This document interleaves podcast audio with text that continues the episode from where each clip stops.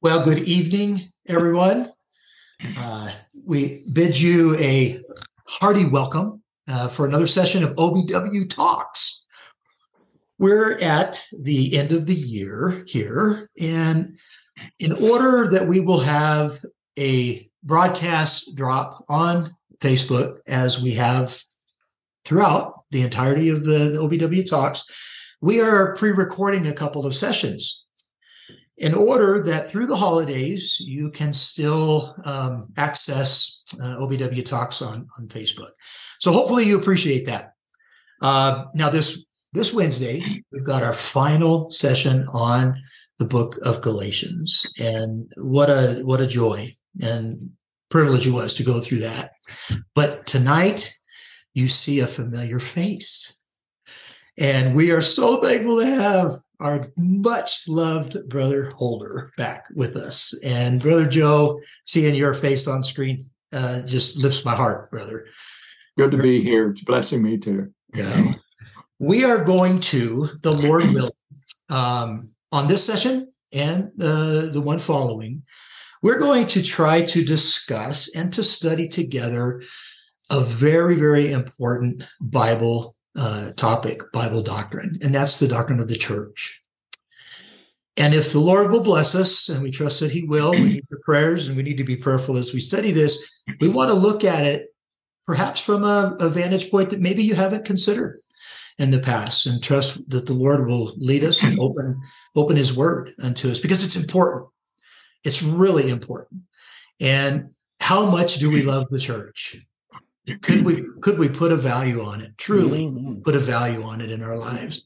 So the more that i can know about it the more blessed i i feel uh, right. indeed. So that is our intent tonight and we're going to uh, have elder holder and elder montgomery uh, give us a joint level set on the first part of this discussion. And then next week uh, Elder Rowell, and I will attempt to uh, do the same to the best of our ability. I'll lean on Brother Mark.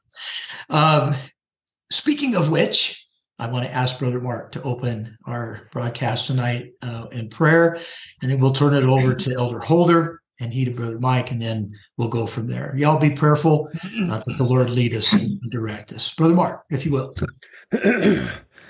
Our Heavenly Father, we're so thankful for another day thou hast blessed us with. We're thankful for thy watch care in our lives. We're thankful for thy providence and thy guidance and trust that thou will continue with us uh, each and every day. We're thankful, Heavenly Father, for the opportunity to come together and to study thy word.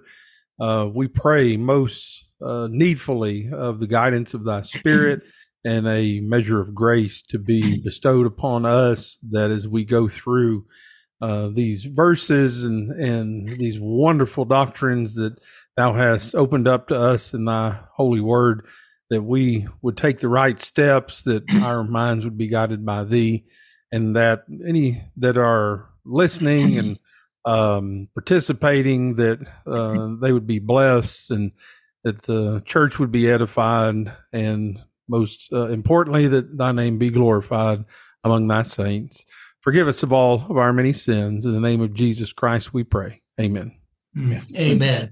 And before we turn it over to Brother Holder, uh, there is one thing that I omitted to uh, to bring in to your hearing, um, and that is the need for um, abundant and fervent prayer for the Michael Hughes family. Uh, we lost our beloved Elder Hughes. He's gone home to glory. His hope has been swallowed up in reality as he's basking in the glory of the Lord. And we're thankful for that. And yet we know that we need God's mercy and his grace at, at times like this. So please be prayerful for uh, his family and the church at Purcell as they, they go through this time. Brother Holder, the floor is yours, sir. Okay, thank you. We're living in an odd time in many ways in Christianity today the concept of church could well be more ignored and neglected in our time than in any time in the history of Christianity. For obvious abuses that have occurred at times the word is almost despised and avoided today. You, many churches will will get together and identify their name without even a reference to the word. What does the New Testament teach? How does the New Testament use this word? My three friends, as Mike fondly calls you, the peanut gallery, um, tease me a lot, and some of my other friends because in studying the Bible, we we need to go to Scripture and study it, not take our opinions to Scripture and try to validate them.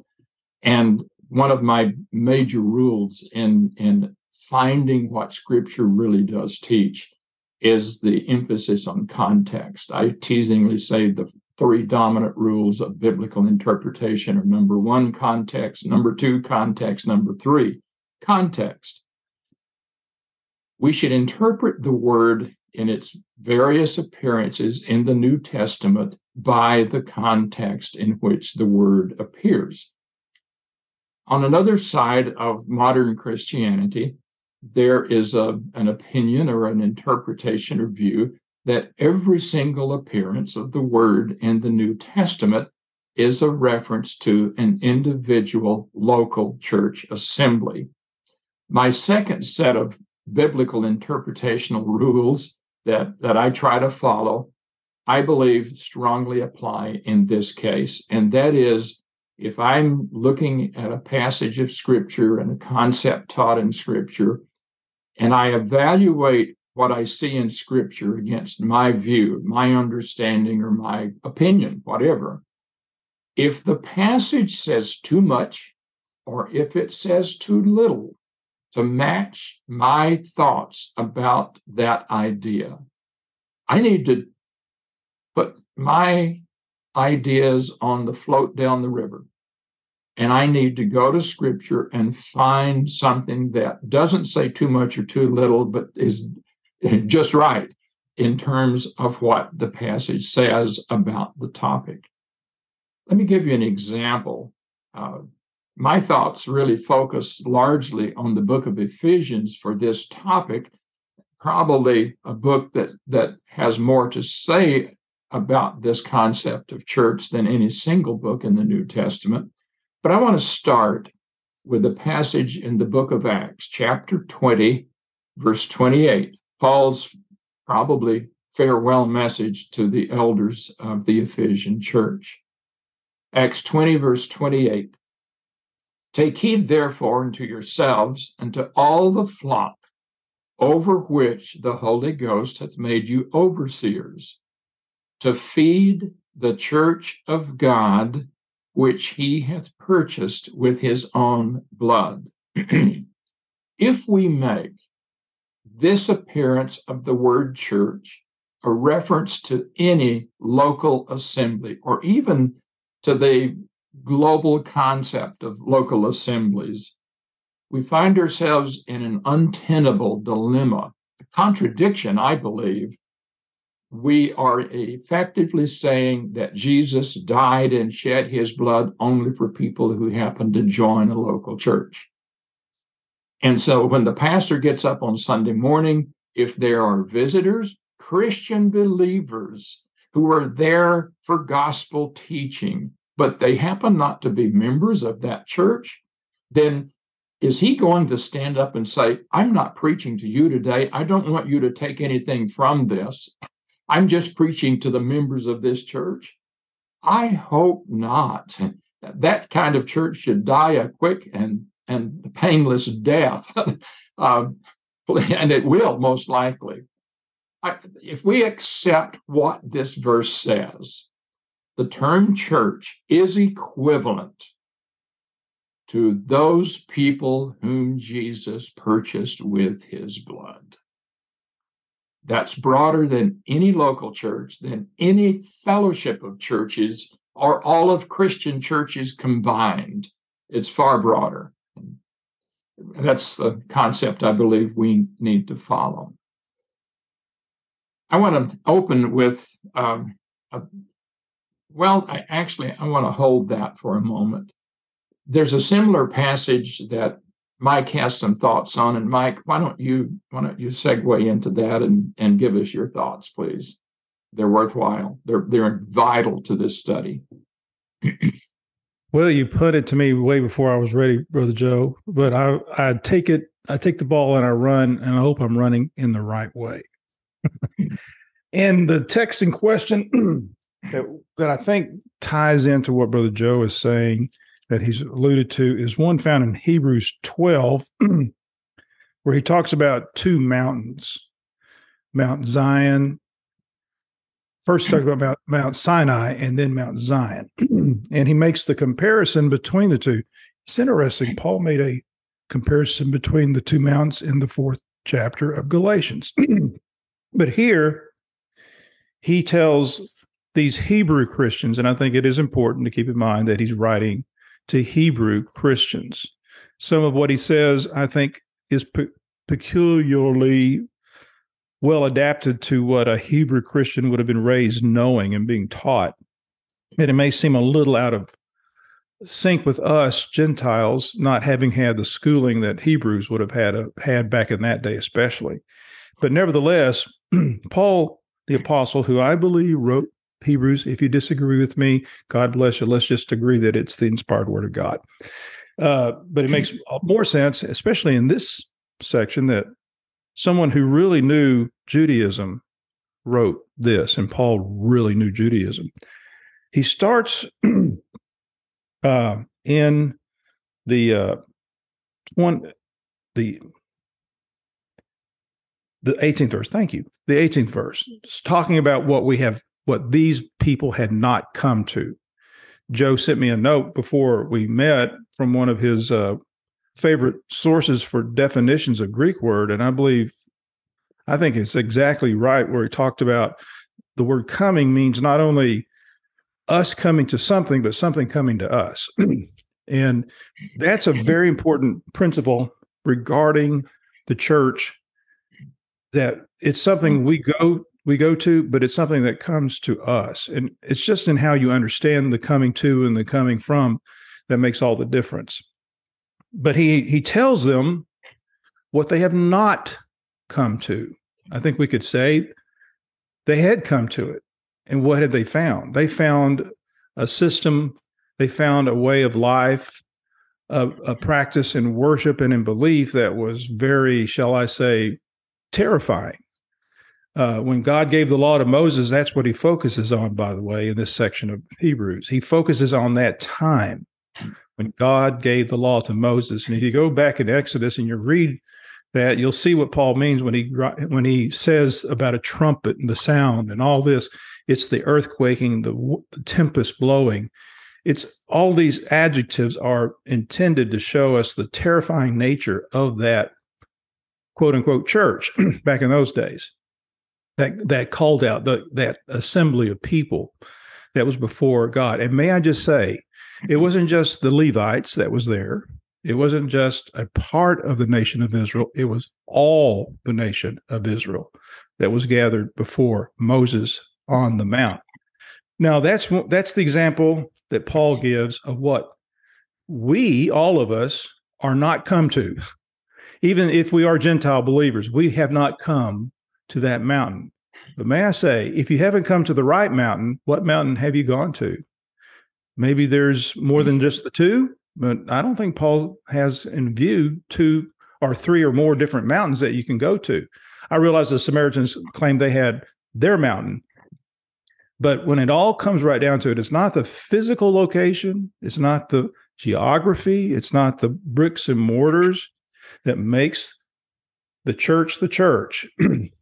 It is, as we will see, something far grander than that. So he says, I can get to it in verse 22. This is where we want to concentrate for just a little while.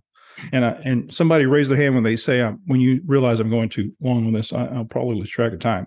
So in verse 22, he says, But contrasting to that which you had come to, but ye are come to. It's it's like you're there, but you're still going there. There is a having reached and having not reached, having attained and having not attained. That's the dual nature of the church of God. It is a here, but it's also a not yet. It's a now and it's also a then. It's one foot in time and one foot in eternity. And, and that's how I hope this study will help everybody who listens to it understand that when we go to church, we we have to understand the ramifications of what we're saying. This is far greater than any local body of believers. So he says, Ye are come unto Mount Sion. Now, why did he pick Sion? well, of course, that's the city where uh, of Jerusalem. It's the city where the temple was erected. It's the city where the Ark of the Covenant was placed. It's the city where the king of the people, the great king David, ruled and reigned. now, how to get your mind thinking about higher principles. And of course, he's not saying the church or the assembly is literal Mount Zion. Some people say that it is or that it will be, but it is. He's speaking of it in a figure here, in, in, in a way that, like he said in Galatians 4, an allegory.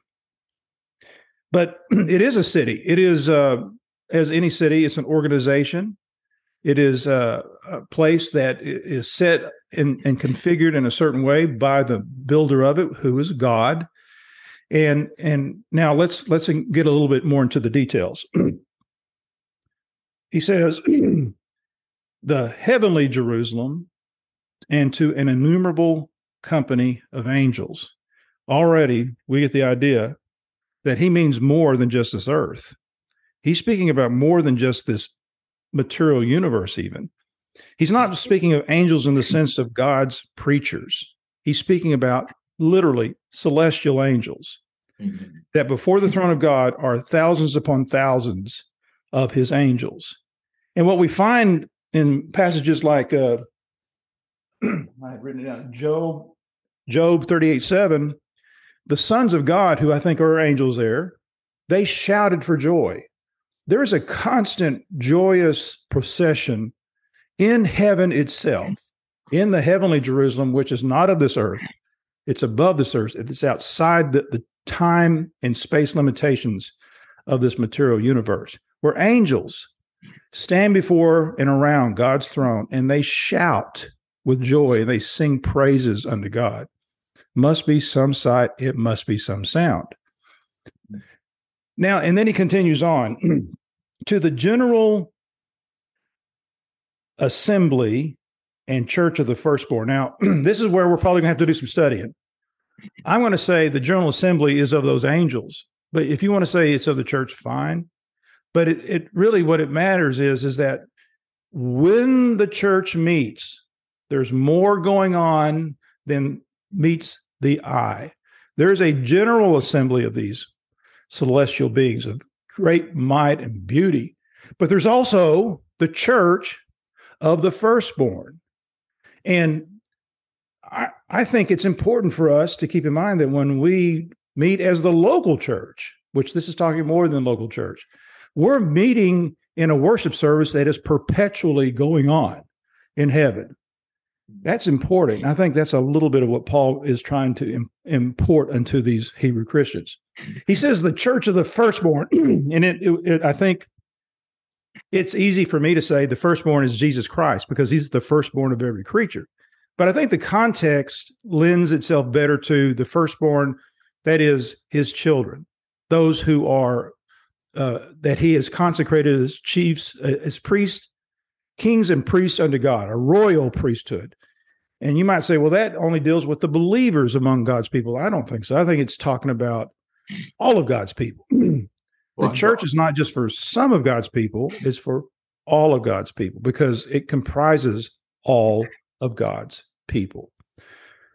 Uh, but it's it's this uh, high frame of mind that we must think about the church of the firstborn, which and it says about them, which are written in heaven.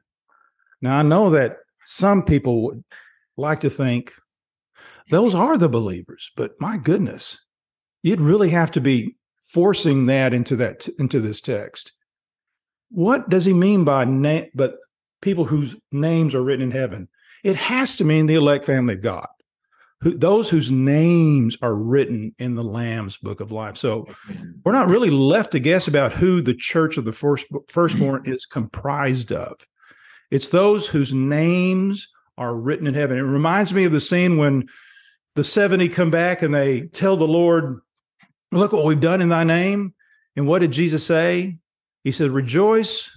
See, I saw Satan as lightning fall to the ground. But rejoice not in this, rather rejoice that your names are written in heaven. now, that doesn't mean their names were written in heaven because they had done something that deserved it. Otherwise, Christ would have said, Yes, go ahead and rejoice in what you did. That's the reason why your names are written in heaven. That's not what he's saying. He's saying, despite that, your names are written in heaven. then, uh, let me, I'm almost through here. Then he says, and to God, the judge of all, and to the spirits of just men made perfect. Let me say this about the just men made perfect in regards to what Paul's writing to them about. He's writing about the, the global church, not everyone that lives on the earth or ever has lived on the earth, the, the family God. is comprised of people, the church at any given moment in time is comprised of all the children of God that are alive on this earth and the spirits of just men made perfect. Now, what what does he mean by the spirits of just men made perfect? Well, it's certainly not, certainly not meaning the bodies of just men made perfect. I think he's speaking about those who have died and gone on to be with the Lord, uh, that are God's people. You know, when Abraham died, it says, and he was gathered unto his people. His people. And Jacob, it said the same thing about Isaac and Jacob. They he was gathered to his people. Well, that's that's examples of spirits of just men who now, because of where they are, are made perfect. They're complete. They're entire. They're lacking nothing. They have no lapse in knowledge. They have a, a, a knowledge that I trust one of these days we will enjoy as well, but by grace of God. So when we meet as the church, whether the child of God ever darkens the door of the local church, but certainly when the, the they're a part of the church, they're part of this glo- more global idea of God's gathering of His kingdom. Because sometimes the church and the kingdom equal to the same thing. Why do I say that? Uh, there's sometimes when the Lord uses the phrase "kingdom of God," "kingdom of heaven" to mean something bigger than the church the local church or the church that's that exists in that day and age. But sometimes he speaks of the kingdom of God as the church. And I refer to things like when he says, when Jesus said, If I by the finger of God cast out devils, then surely the kingdom of God is come unto you. That means it wasn't going to come, it was there right then and there. So I, I say about the local church, that it mm-hmm. is the public face of the greater church, which is comprised as the kingdom of God is, is the is the, comprised of all God's children at a given point in time, and, and certainly in triumphant majesty in the resurrection to come, all of God's children, whether they're alive or dead, shall be raised up together and meet the Lord in the air, and so shall they ever be with the Lord. One last thing. he he talks then about the shaking of the earth of he- and then he's going to talk about the shaking of heaven and the earth. Well what i think he has reference to because he quotes from hosea i believe it is or haggai one of the two. He's saying that there is coming a time in haggai's day if that's the prophet. In that day there was going to he saw prophetically to a day when the messiah would shake the kingdom as it was then and it was going to remove all those things that caused offense to God. The kingdom that was then was was completely renovated. Now it consists only of God's children, specifically his born again children. There's there's a shaking though that that proves what is permanent and that will last forever. And that is this church that Paul has described in the in 12th chapter of Hebrews. Okay, I have said a whole lot and not really conveyed anything and and probably very jumbled. So you guys please straighten out all this mess that I've laid before you. and Are Mike, you serious? yeah, yeah. Mike, there's one thing that needs to be said to straighten out everything you said. Amen. Oh, amen. Amen. Amen. You did it. Love it. Love every point you made. Golly. I really do. Um, I have one other point to to to make, and then we we don't want to take this level set too far. level set doesn't last the whole hour. Well, this one go did. to the book of Ephesians, chapter one, the first appearance of the word. By the way, if you study, there are nine appearances of the word, as I recall, in the book of Ephesians. I want to just hit the one, hit it briefly, and then open the the floor. The first chapter of Ephesians closing verses of the first chapter, closing of a prayer that Paul started much earlier in the chapter. And having, this is verse 22 and 23, and having put all things under his feet, the Father did this for, with Jesus and gave him to be the head over all things to the church, mm. which is his, his body. body. Yeah. The fullness of him that filleth all in all. I love my church. I love the churches in my fellowship. I love many children of God who are interested in other churches.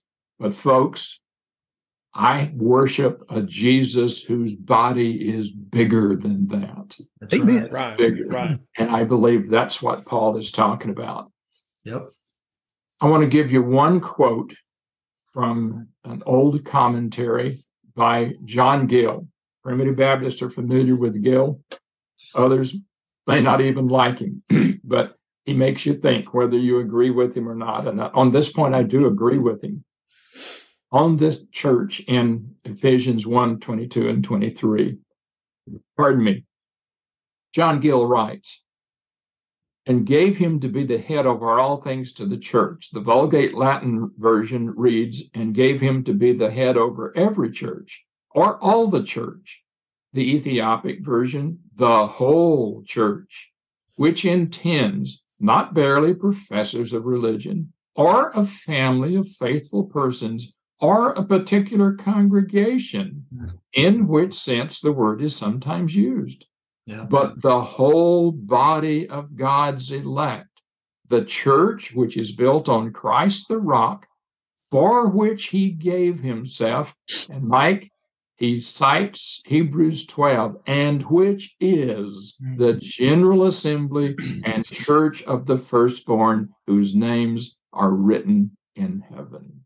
I love Gill now. I really like that. Contrast between a local church in some way or another, your identity as a member of a local church body is written in a scroll or a roll of some kind as a member of the church. Paul vividly contrasts not a local assembly, but the general assembly yeah. of the whole body that's written not on a local scroll in a local church, but it's written in heaven. You made the exactly the right application. Hmm. Okay, guys, there you have it. Go. Wow. Wow.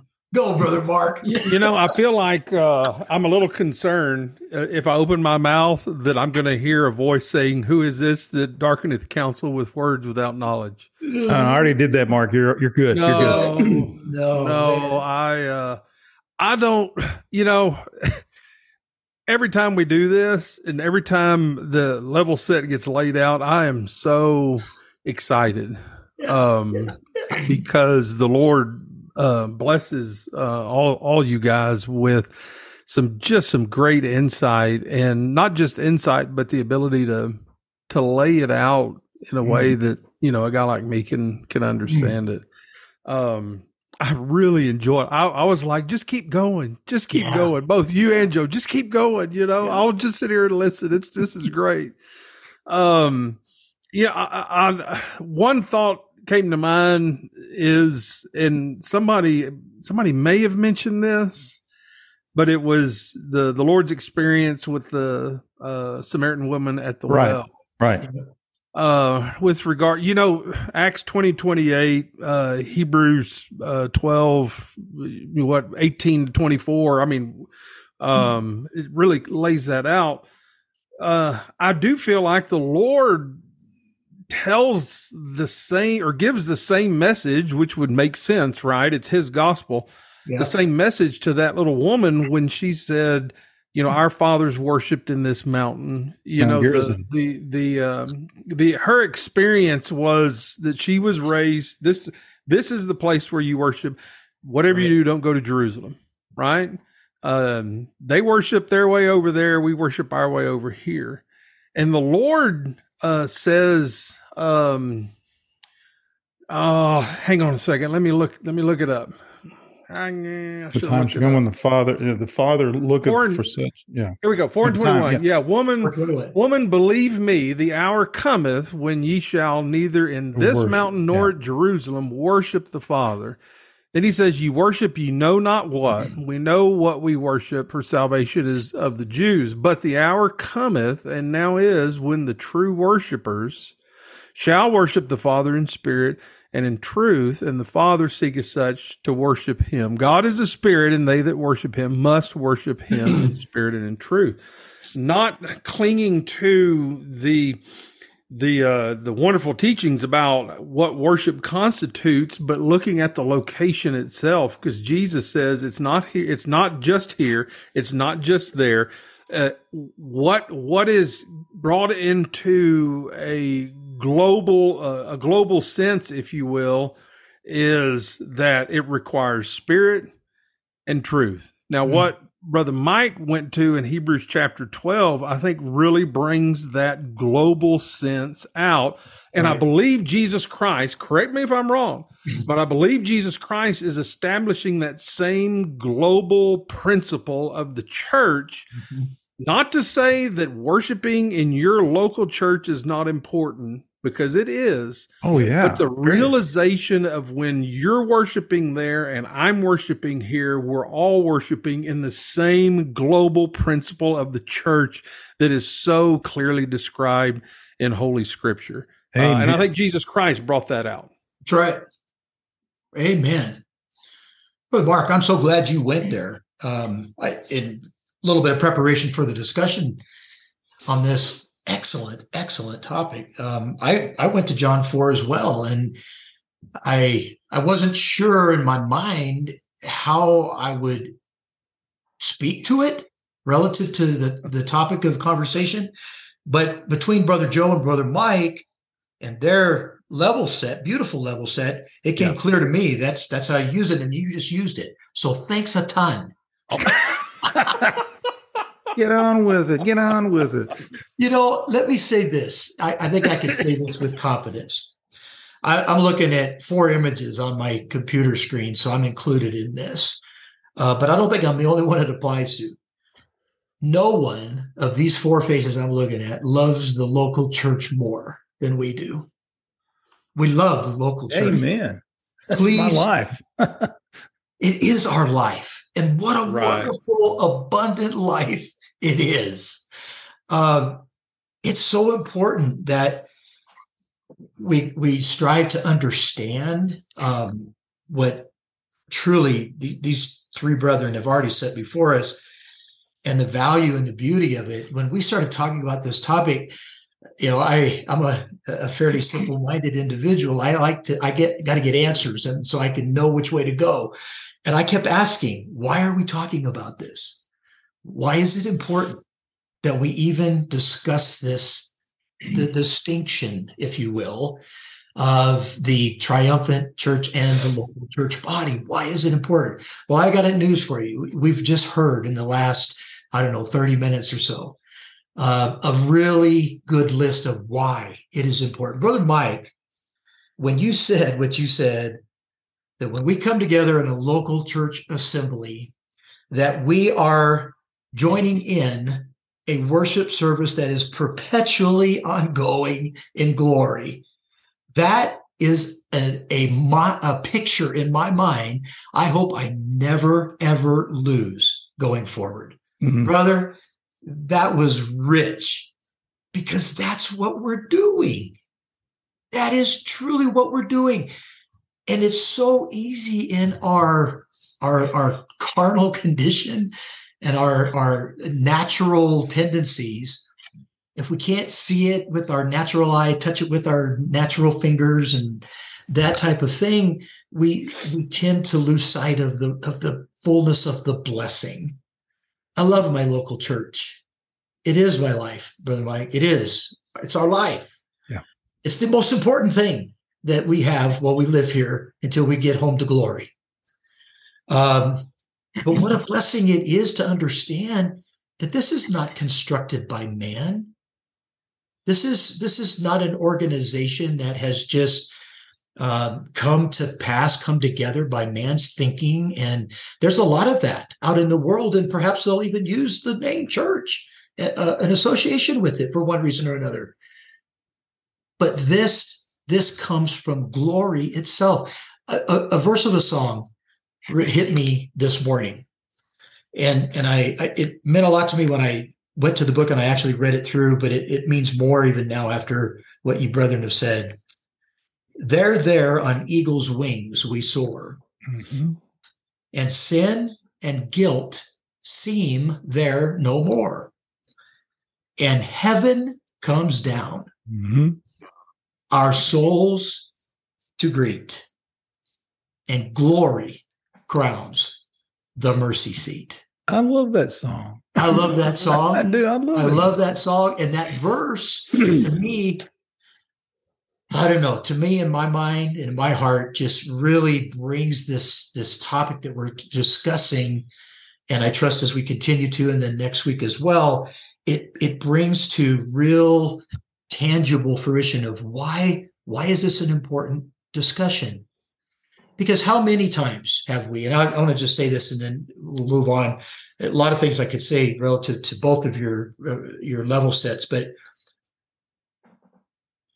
you know, we we live our life in the church.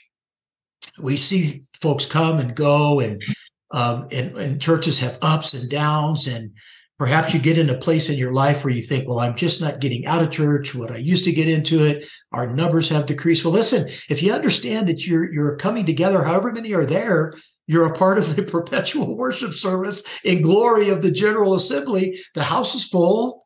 And that's why we can say things like, when the Lord's here, we have a full house. Yeah. And that's a true statement. It's so easy to diminish um, what we really do have by the grace of God uh, while we're here in experience of our life. Brother Joe, you went to Ephesians, and I want to just poke at this one thing. I'm not going to go to the verses you went to. You made your point extremely well there. But in, a little bit earlier in the same chapter, Paul speaks of an, an earnest of our inheritance. Brother Mike, you mentioned that you look at the local church as the face of the triumphant. I like that. I like the, the image of that. But the local church, again, we do not just construct things from within that we might send them up. We return that which has come to us back unto the Lord. We even do it in our prayer life. We return thanks unto God. And then we, uh, in supplication, ask for the things that we need. Well, in, in the 14th verse of the first chapter, Paul just makes the point, which is the earnest. Well, we've got to go back up. I'm sorry. In whom ye also trusted, talking to these Gentiles, after that ye heard the word of truth, the gospel of your salvation, in whom also that a- after that ye believed, ye were sealed with that Holy Spirit of promise. There is a sealing of authenticity that comes from the King that we can hold to and know we're part of that general assembly as we come together and worship the Lord. And what a blessing that is. And if you look at it from that perspective, it, it would truly seem very difficult to be dissatisfied in any way if you look at it from that perspective. Which is the earnest of our inheritance until the redemption of the purchased possession unto the praise of his glory. The visible manifestation of the bride of Christ has got to reflect the characteristics, the behaviors, the biblical imperatives in scripture that are applied to Christ's bride. The visible bride needs to reflect those same things because Christ is still the head, the body is still submissive, the bride is purchased, and it's all to the praise of the glory of God. Mm. This is a very important topic. very, very important. And I'm with you, brother Mark. I could have sat and just listened to these guys just lay it out. It was rich. So feel free to continue. Jerry, a, a, a, thank you for a rich prod to an old mind. There is no difference between the earnest of an inheritance and the final inheritance, except in volume. Oh, yes. Qualities the same, quantities different. So, yeah. So, isn't that rich? What should a church be now? That's the theme we'll be looking at next week. But we need to ask the question why is this topic today yeah. so important? And you nailed it, you hit it squarely. A church doing the business of church the New Testament way is going to be reflecting the same thing we'll be doing in heaven. Not bragging about self and chasing all these different windmills and ideas and and and what have you, but will be consumed in ministering to hungry, wounded saints and giving glory to him Amen. and praising him for what he has done not mm-hmm. praising self for what I have done. Oh, that's so important. Yes, sir. If, if we want to be a good church, we imitate what these passages describe yes. in our local church. Mm. Amen. Well, uh, just to say my amen, Joe, uh, I say amen. And, and I want to just for a minute discuss with you, brethrens, the uh, seen and unseen aspect of the church. Mm. You know, you think about an think about an iceberg. Not that the church is a cataclysm, anything like that. But what do we always say about an iceberg? Yeah. What you see is just a fraction of what is there. Now turn that iceberg upside down, and you've got what you can see of heaven is the church on mm-hmm. earth, the local church, but the real the aspect of the real thing that makes the church is what we don't see that's up there mm. because there are the things that are seen which are temporal and the things which are not seen which are eternal and it takes an eye of faith to see those things uh, next when when you look at that description in the 12th chapter of Hebrews, as I said, you get the sense that there's a lot more going on than just physical meeting together of people on earth. There's a lot of things that are happening. As Jerry, you, you, you said it, it's a perpetual, ongoing praise to God and the worship of God that we kind of just sink into, if I could put it like that. We synchronize to that when we come together. That's why I think the form of worship is so important it's got to be the kind of form, it's got to be the form of worship that best suits us getting synchronized to what's happening yeah. right there as angels praise and the spirits of just men made perfect praise. I believe every child of God who's gone on to be with the Lord, their spirit is up there awake, alive, yes. awake, and aware with a purpose. They have they have a purpose for their existence. They may be in this uh, intermediate state, awaiting however way that is up in heaven for the resurrection and the glorification of their body. But they are as fully, actually better worshiping God there than we are here. Right. Uh, second, thirdly, if we as members of the church took into consideration what is happening that we can't see as we worship God, then mm. we are missing on the awe and wonderment that the church should instill right. within us and inspire right. within us. That's right. We live in a day of marvels when we can see that the mm. church, when it mm. meets, even as a local body in spirit and in truth, Mark, they are worshiping God in a way that is beyond words to describe the profundity of it. It's just magnificent. I, I, I give you one example. We talked about this before the call. In uh, Paul's writing to Timothy, he he wrote, wrote about the charge that he got, and I'm going to read this text from First Timothy five and twenty something. and then I'll give way because I think I think this lays out for us what and I hope for the people who are listening, a very important thing that I hardly ever give uh, an idea of. Um, in First Timothy five twenty one, he's hmm. telling he's been telling Timothy what he should be doing as a minister and how he should be dealing with the congregation. And he says in the twentieth verse, "Them that sin rebuke before all, that others also may fear." Then he says this: "I charge thee before God and the Lord Jesus Christ." and the elect angels, that thou observe these things without preferring one before another, doing nothing by partiality. now, I want you to want you to consider that he's given three witnesses to this charge that he's just given to Timothy in this letter. I charge thee before God. I think that's the Father. I charge thee before the Lord and Savior Jesus Christ, not just the Son of God, but the Savior, the mediator of the new covenant. But there's a third party to which he witnesses this charge. It's the elect angels. Now, what is he talking about there? Again, angels are sometimes used in the Bible to speak about gospel preachers, but in this case, I think he has celestial angels in mind. What? What are you saying, Brother Mike? I'm saying this that when we are charged, whether we it was said this way or not, whether we understood it this way or not, this is how it goes. Hmm. The, uh, the choicest angels of God, whatever that may mean, the very choice angels of God are called to bear witness to our vow hmm. to serve the Lord without partiality to others. And don't you think sometimes the God visits us with one of his celestial angels hmm.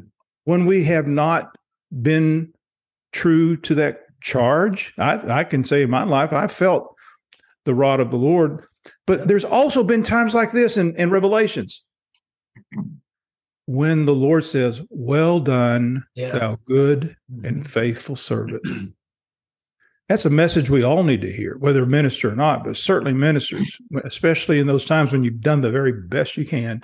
Yeah. And it just seems like it's falling to pieces. So, my point in all this, dear brethren, the august nature of the church is discounted if we do not see this larger image of the church that Joe has brought to our attention.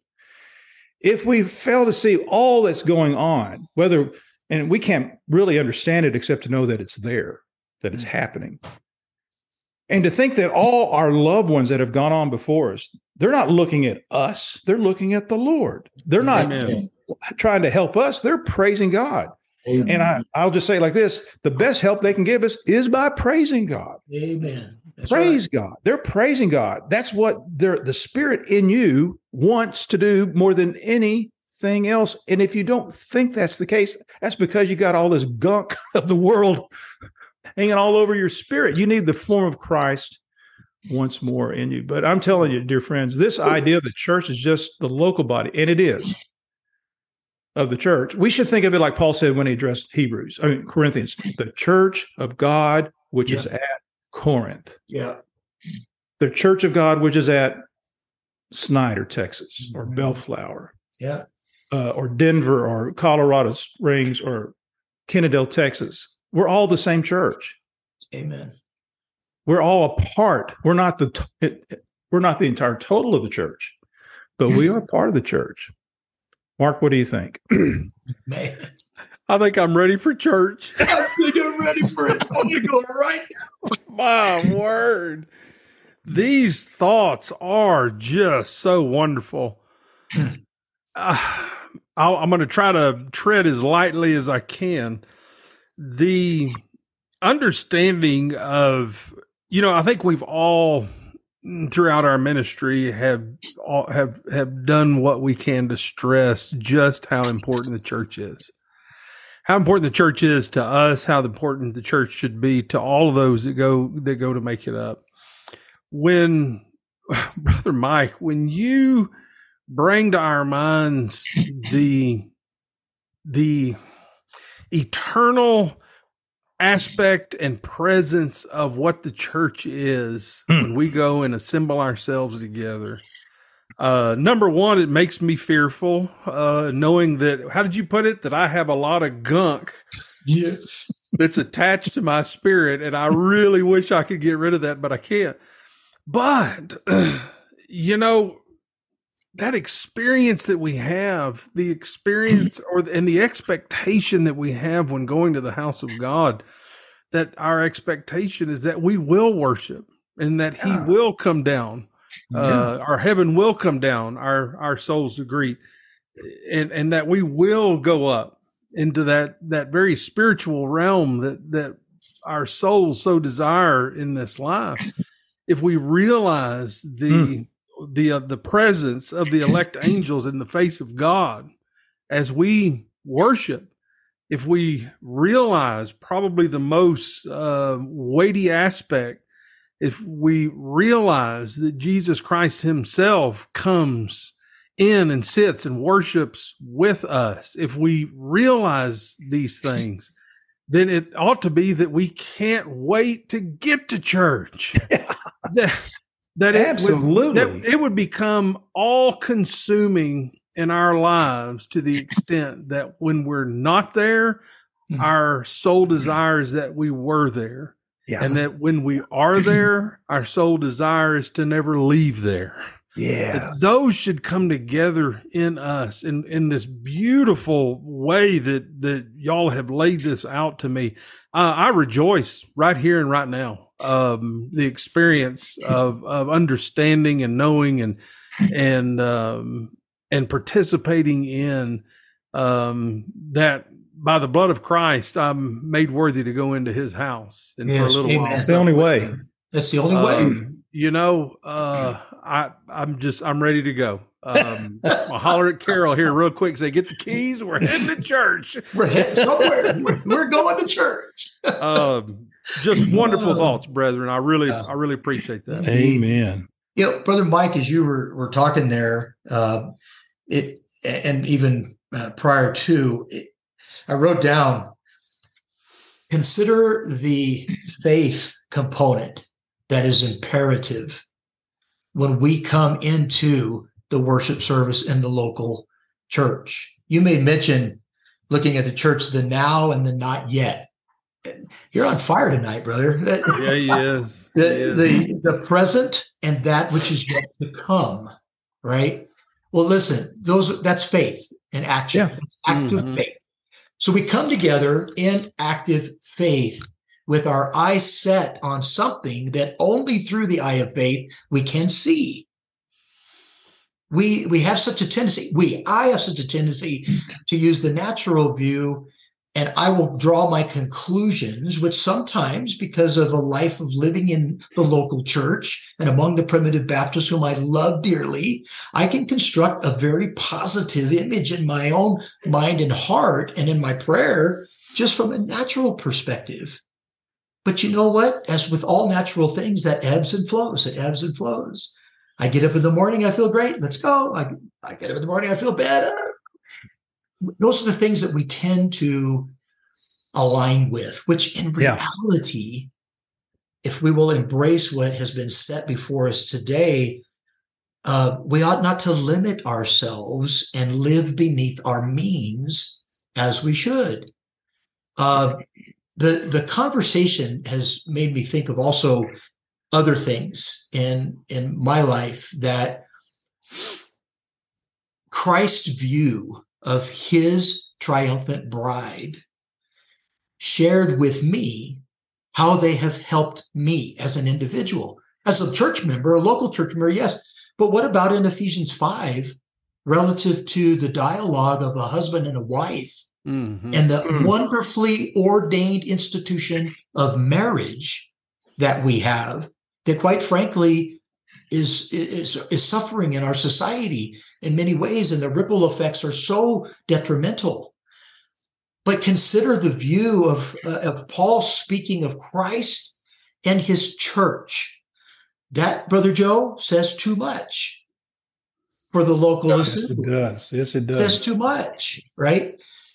Well, and, and then look at the lesson that Paul teaches there relative to the, the relationship that is ordained by God between a man and a woman, a husband and wife.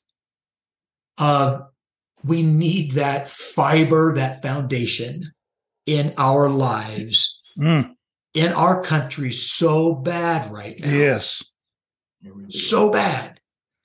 And the view that God has given us, the view that Paul set before us, is the same view on of that component, the, the husband and the wife, the family unit, and then the local, the local assembly. He's using eternal principle to help us understand how important these things are in our lives. And brother Joe, if you, you feel you want to uh, vet out that fifth chapter of Ephesians a little bit, I think that would be fine. I think you just did. Amen. No, I just tickled it. Tickled it. Husbands, love your Christ, your your your wives as Christ loved the hmm. church.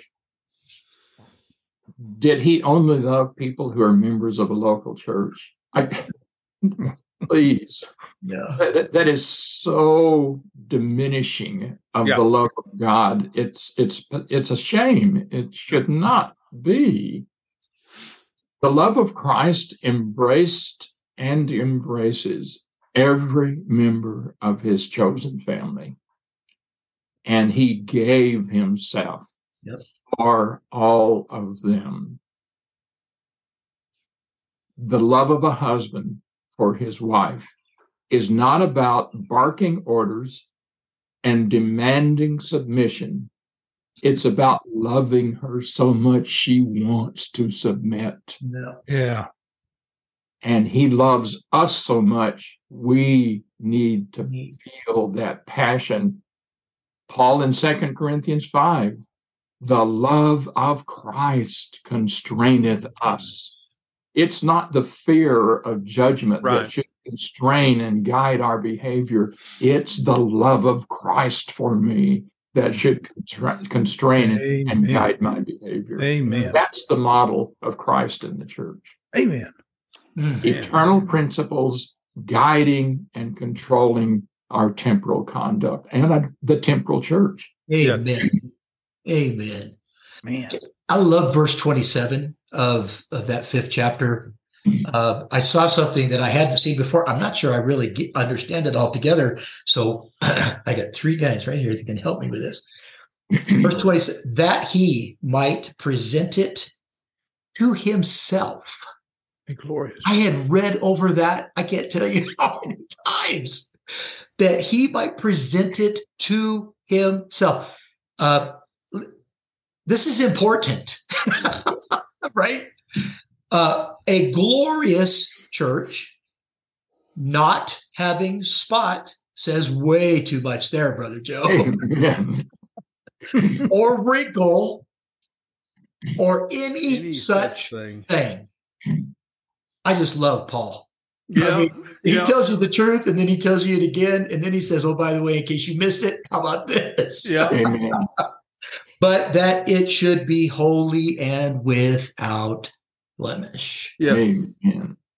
To even consider yourself to be remotely associated with with that verse, it's too lofty for me. Yeah. Amen. It's too lofty for me. And, Um, and I Jerry, need- as, as much as we love our churches and our home church, there is not one local assembly on planet Earth No. without spot. Hmm. A cute story of one of my fathers in the ministry. He was away from home preaching at some other churches in another part of the country. And someone who was very legalistic and very judgmental walked up to him and said, Elder, is your church in godly order? And the, my father in the ministry just fired right back, No, it's not. And he said, What's wrong? He said, I'm a member of it. well, that's the problem with Bellflower. I'm a member. I'll aim in that. the same is true with old school and Mike Montgomery. oh man, It's true of all of us. but here's here's what here's a, the image in scripture that fulfills that principle and we need to never forget that's the example for us as a local assembly we need to strive to be more like that one Amen. Yeah. Amen.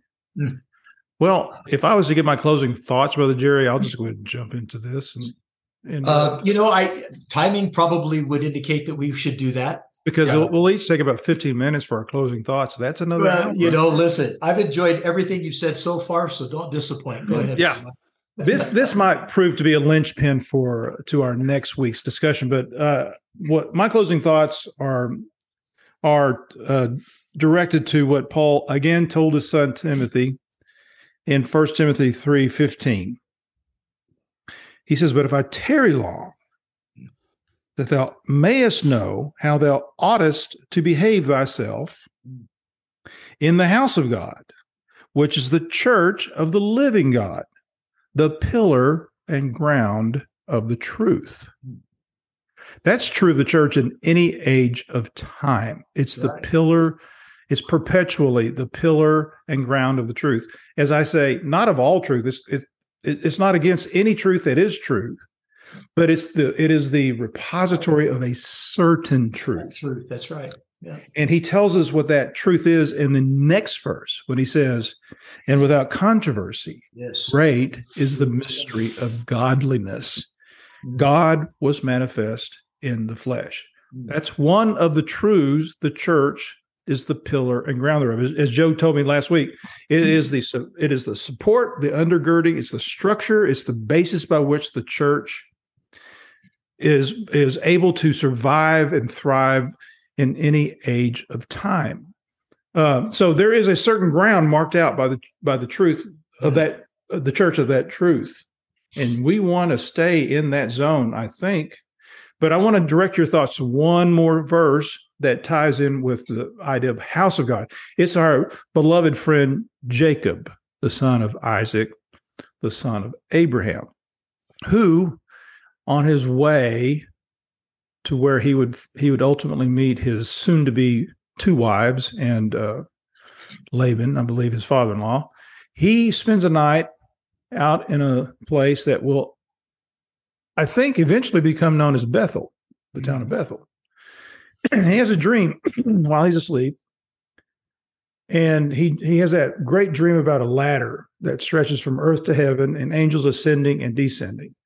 Now, the Lord takes that, ex- that dream and that example, and he says, He is the ladder. And that's a whole different subject. But this is what I love about what A- Jacob said. I've misquoted it for years. He says, uh, How dreadful is this place? Surely God was in this place. I, I, I've always said was. It doesn't say was. It says, Surely God is in this place. And then I want to read it to make sure I get the get it accurately stated. It's in Genesis 28. And he says, um, uh, where did I say it was? Is it in 28. Oh yeah, he's he's fled, he's fled. Jacob in the 16th verse of the 20th chapter. And Jacob waked out, awaked out of his sleep and said, Surely the Lord is in this place, and I knew it not. Now keep that one in mind. And he was afraid and said, How dreadful is this place? This is none other but the house of God, and this is the gate of heaven. Yeah. I never have focused on that last phrase, the gate of heaven. But what did Jacob just find out about the house of God? It is the gate of heaven. Why? because it's a part of the kingdom of heaven. Mm. I maintain that what Jacob is getting at is he saw a vision of heaven in the house of God that he wouldn't and had not seen hitherto and would not see any other way but there in that place. Now, the place that I'm talking about is not a place of geography. It's a place of the spirit. It's a place of, of a concept carved out by, by Christ. Remember, if you want that foretaste of heaven, like Brother Jerry's talked about, you know where you'll find the foretaste of heaven? In the place that is the gate of heaven. Amen. It's the gate of, never forget, the church, the little old local church, even, is the gate of heaven. Mm. And I tell you what, Mark, that'll make you want to go to church. I'm telling you, brother. if I get to see heaven and commune with God in heaven, and whoo, Mm. I'm done. Thank you very much. Oh man. All right, you didn't disappoint. No, he didn't. I tried. That's, that's good, Brother Mike. That's good. Brother Mark, you got any uh, thoughts to share as we bring this to conclusion? Uh, I've got a few, but I'll I'll just I'll try to pick one. we got So- time. Go for it, man. Okay, I'll use two. So the first one is a quote from the Psalms that Paul uses in Hebrews chapter two. I will declare thy name unto my brethren, and in the midst of the church will I sing praises unto Yeah, thee. we- so we should've there's got that one. Jesus Christ coming coming down as we're going up, and he sits and sings praises to God right in the middle of the congregation. You know, that just gets all over me in the best of ways. Um, that, and I believe we, we know that experience. I don't think that's a hidden experience to the, to the worshiper. I don't think Jesus comes down and sings and the worshiper doesn't know he's there. I believe the worshiper knows he's there. I think the very felt presence of the Savior in the midst of the congregation is something that each worshiper uh, experiences. Now, Brother Mike went to Genesis chapter 28, talked about Jacob, what he saw, what he experienced, gate of heaven. The Apostle Peter, in the second epistle that he wrote in the first chapter, goes through a, a litany of items that uh, we are to add to our faith. He says if if we if we don't do it, we forget that we're purged from our old sins. He says, but if we do it, and he makes this statement. It says, and so shall an entrance be ministered abundantly into the everlasting kingdom, of our Lord Jesus Christ. Right. That, brother Mike, if I'm not deceived, that's what Jacob not only not what not only what he saw, but what he experienced. Oh man, that's good. The gate of heaven. That's an entrance abundantly ministered unto us into that everlasting kingdom. There is us. I believe there's the church coming down. There's the church going up. There's the church meeting, going into that entrance and experiencing that gate of heaven. Um, no wonder Paul said he heard things that's not lawful for man. to utter. Amen. All right. Amen. All right. I'm stopping. Oh, Good stuff, bro. that is really good stuff. And and brother Joe, you get ready because I'm going to make uh, really just a one brief uh, statement. I've, I've had more than my say tonight, and this study has just en- it's enriched my heart abundantly. Uh, the things that we've we've discussed um, and in, real real impact that it's had on me is we talk about being members one of another all of the time. We go to scripture, we we hear Paul's teaching in that regard, and uh, and we feel a um, a kinship and a union with that. And a lot of times we use these terms, and they just become the type of speak that we have Right. without really understanding Right. what what's involved to being being members one of another being blessed to be the face brother mike i love that the the face of the triumphant uh it it speaks to our kinship It all right? does. i love the three of you because of my experience with you, but I started loving you way before I knew you because of our kinship. Yeah. Mhm. Yeah. Our love in Christ, it it just defines love.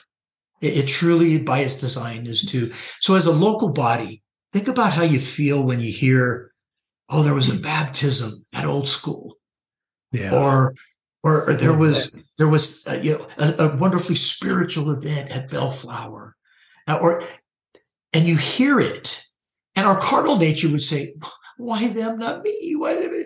Our our kinship rejoices. It we should. We should always rejoice. It joins in with the rejoicing that's already going on. Yep. Perpetually. on. Amen.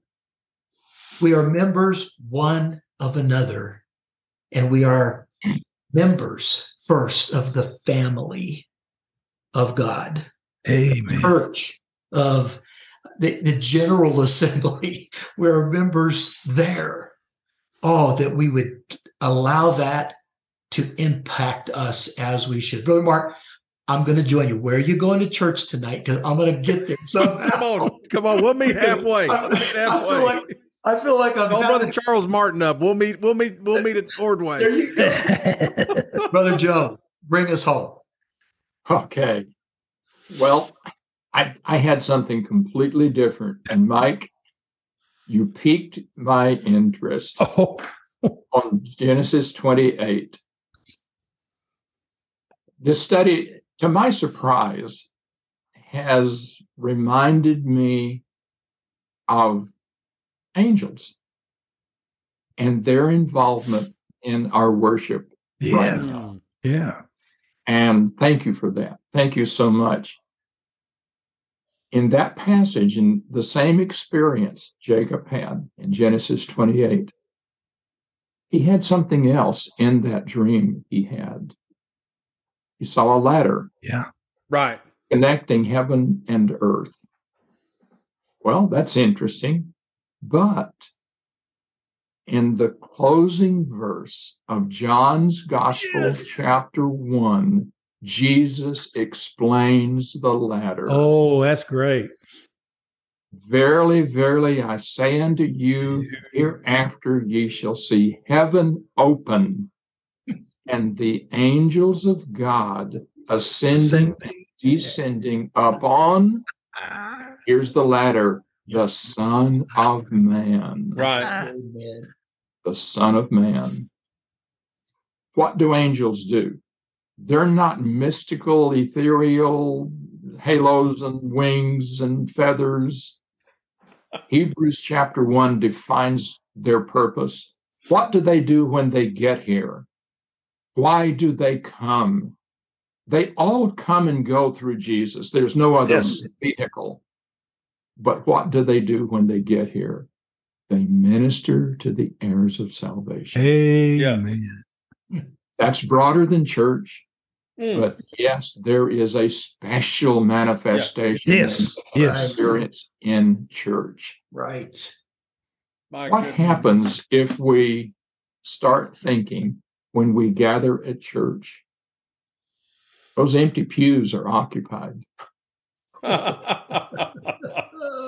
by angels. Yeah. Oh, that's It good. should- Yeah, It that's should good. change the way we think. We got a full church, house. The way we act in church. Uh, my goodness. It would be a whole lot closer to the New Testament model, which should be and it always should imitate that eternal principle we've discussed. Amen. Amen, Mike. Thank Which you. things the angels desire to look Look into. into. Oh, yes. wow. Wow. We wow. have the blessing of something even angels don't fully understand. Isn't that right. amazing? That's right. That's right. That. Isn't that amazing? It is. Oh. It's it boggles the mind. It my mind is thoroughly boggled. Yeah. Wow, what a study, brothers. Mm. My goodness.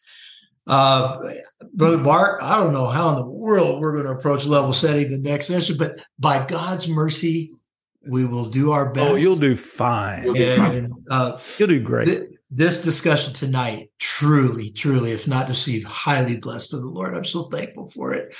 let's thank him for it as we close this broadcast and um, and bid uh, farewell to our listeners. If you'll bow, I'm going to try to try to pray. Merciful, loving Heavenly Father, oh, how do we thank Thee? We, we pray, Lord, you just look upon our heart at, at this moment that Thou mightest know how truly thankful we are for Thy love and for the light that Thou bestows upon us as we consider and look into thy word. So Lord, we're thankful for this study tonight and the things that we have felt and the things that we have heard. Lord, um, would, would thou just bless it with thy grace that it would find lodging in our, our minds and in our hearts, that we would truly have a better understanding of the great blessing that we have of being a member of thy church, Lord, and that we would live every day of our life as a as a member of the local body that we are blessed to be a part of and recognize that it, the blessing truly comes from thee. Lord, all of our heart's desire is that we would walk worthy of our vocation before thee, that in some way, Lord, we would thank thee for thy mercy and thy grace, that thou mightest know that we truly love thee and to the best of our ability. And by thy grace, Lord, we, we ask that you would just be merciful unto us and and lead us and guide us through this path that we have before us in this life. Forgive us of our sins, Lord. Overlook our imperfections. We confess they are many. And we just ask that you would look, continue to look upon us through the blood of our Lord and Savior Jesus Christ. And it's in his name that we pray. Amen. Amen. Amen. We'll say goodnight until next week. Happy holidays, everyone. Yes, Merry Christmas. God bless.